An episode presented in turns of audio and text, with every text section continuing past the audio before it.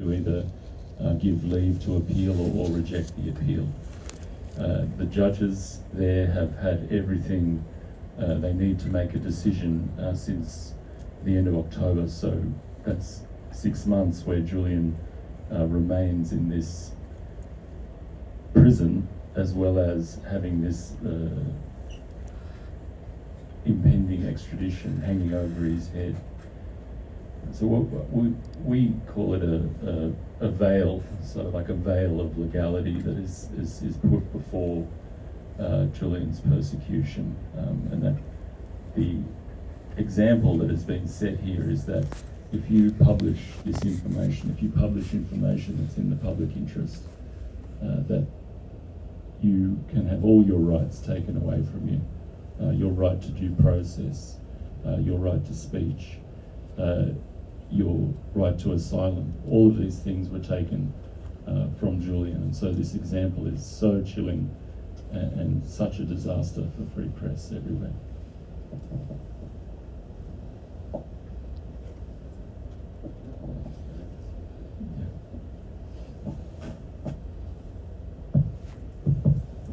Okay, hands for questions. The first question is always the toughest. Hey, so that was difficult to watch. I suppose that was the point.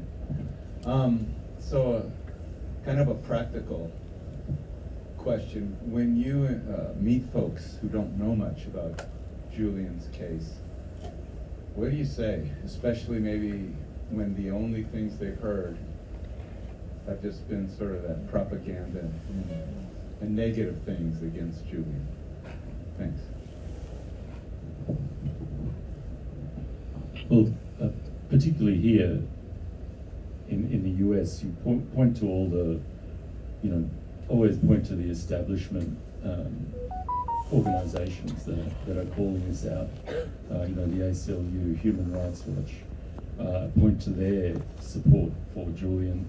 Uh, their letters to, um, you know, I think they've written three letters now to the Garland Department of Justice.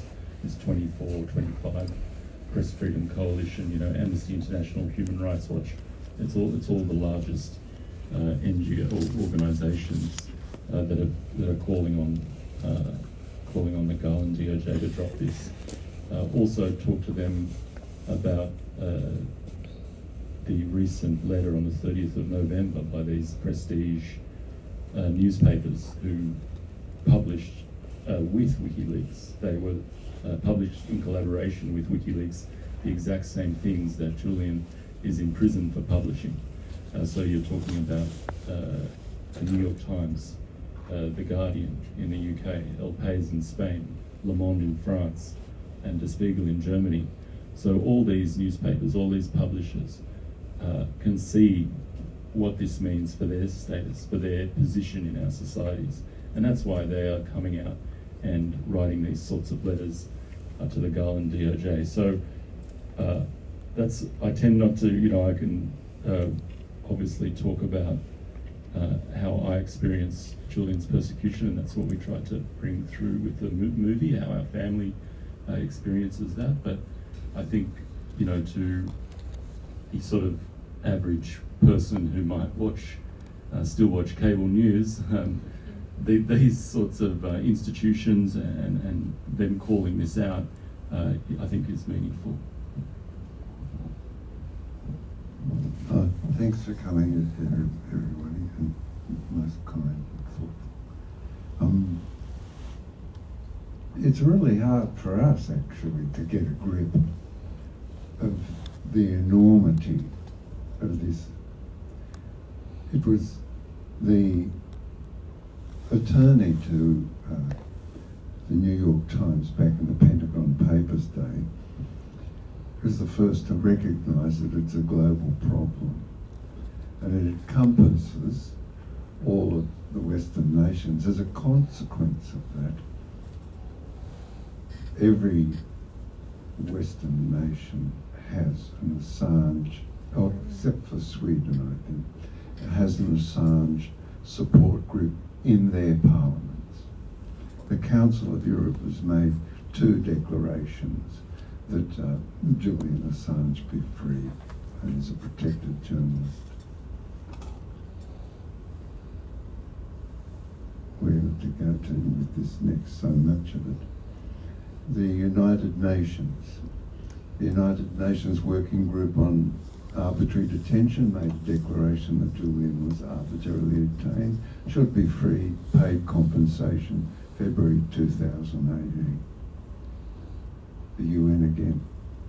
United Nations Rapporteur on Torture, Professor Nils Melzer, issued a report after seeing Julian in jail mid-2019 with two specialists on psychological torture that uh, were expert on seeing how psychological torture manifests itself in the mind and the body. 26-page report was put before the United Nations General Assembly and accepted, and that report was sent to the UK government and the Swedish government, ignored, derided. Conventions of Asylum, established in 1958, ratified by the United Nations General Assembly in 1973, to become an asylee, oh, at the time, uh, we can note, that there were 10,000 people in asylum in missions and embassies in Santiago. 10,000. To become an asylee, you go through a process. It's a gift. It's not something you go and get a packet, you know. It's a gift after your circumstances have been es- established and ruled upon equally. To remove asylum is a process as equally telling and thorough. In Julian's case, the conventions of asylum were abandoned. He was, as you've seen, dragged out of the embassy, thrown in the back of a van, and taken away. I mean, that taking away is now extending into its fifth year. Universal Declaration of Human Rights, 1948, Eleanor Roosevelt, and a man named Herbert V. Evatt, who I'm happy to say was an Australian. Under their aegis, published and adapted and adopted into the United Nations. Every European nation has, and Australia, Canada, has one form or another of the Universal Declaration of Human Rights embraced in their legislation. Abandoned, gone, ruined.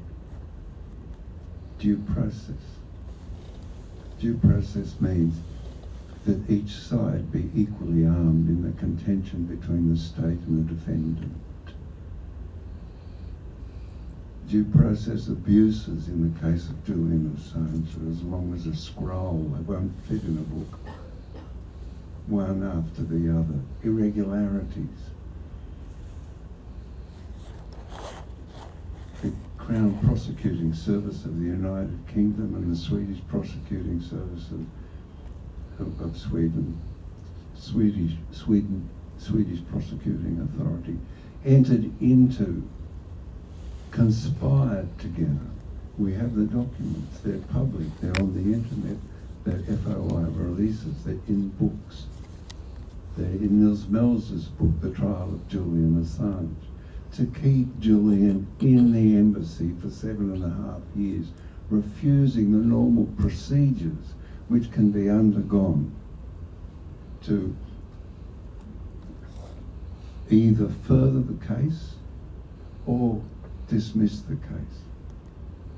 The wording in those FOIs, there's more to this, writes Paul Close from the United Kingdom Sweden, uh, the prosecuting service to the prosecutor in Sweden. There's more to this than just a simple extradition, wishing you a happy birthday, or sorry, wishing you a, a good weekend. He closes that off, ensuring that Julian Assange now, while he's in there, seven and a half years, executives of state around the world, that's politicians, spokespersons, say, oh, he can leave whenever he likes. It's like saying to a man, you know, or person, they're in the lifeboat and there's sharks all around. You can leave whenever you like. Hardly. Hardly. But this grim grotesquerie just goes on and on for years and years and, the, and, until it becomes incomprehensible. President Lula of Brazil, Julian Assange must be freed. President Obrador of Mexico, Julian Assange must be freed. President Petro, Colombia, Julian Assange must be free. President Boric of Chile, Julian Assange must be free. President Fernandez of Argentina, Julian Assange must be free. It's impressive that the understanding that this is a global problem and a collapse of glorious elements of late 20th century civil life. The First Amendment. Children born in the United States breathe in and out the First Amendment. It's part of their knowingness, the First Amendment is. One to nine, one to the the uh, Bill of Rights. This glorious document is copied Western nations wherever every election in Australia we all jump up and down and say we want one. The Bill of Rights. It's a treasure. It's not just an American treasure. Uh, sorry uh, offend South Americans it's not just the United States. It's a human invention of great quality. One to ten, the first one. You can say stuff and you can be strong enough to counter argument that somebody else says. But at least you, not least, what you can do is elevate the understanding and knowledge of yourself your family, your community of friends in conversation that's unrestricted by law. Thou shalt not make, not thou shalt, the government shall not make any laws restricting freedom of assembly, religion, or the press. Categorical. And this elevates the circumstance of a nation because there's a feedback loop, using modern terminology, that the knowledge that you gather increases the overall knowledge of your community, and as a consequence, your policies are improved thereby. It's simple. As soon as you cut that down, you become infantile. Oh, what happened? I don't know. Let's ask Fred. Hey, Fred, what happened? I don't know. Used to be in the paper in the old days. It's a catastrophe that they've brought this, what we call Washington, have brought upon the United States. For what reason? It's hard to work out. I mean, having, you know, we understand here that genius of the nation emerges from its people. It doesn't come down from the sky. It's not like oil, you drill a hole. It emerges from the breast of the people. So what on earth the repression of the First Amendment will bring about? Last comment. I've gone on a bit long, I'm sorry.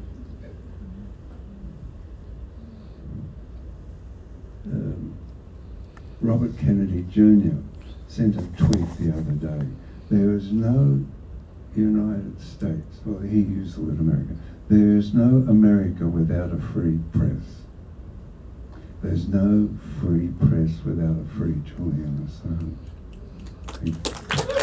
Many people say that they will pray for us and pray for Julian, pray for a amazing financially. Every cent we spend is from donations. Every single cent. I'm an old age pensioner, for God's sake.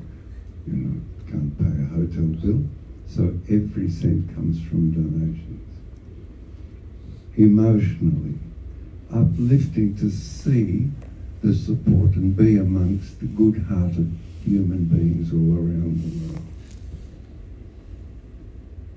Practically, everywhere we go, people make available theatres to show the film and then stay after to see the film. So, you know, take that unto yourselves that we're in a relationship whereby the sensibilities of the supporters elevate us to the capacities that to you know continue our fight. It's a pretty good relationship, I've got to say.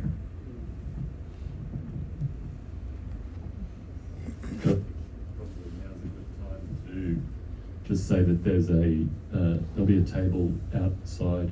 Um, it will be uh, manned by uh, the Seattle for Assange group. So you go out and see them after this. Um, pop down your email so that uh, we can keep in touch with you about what's going on locally as well as uh, what's going on in the case.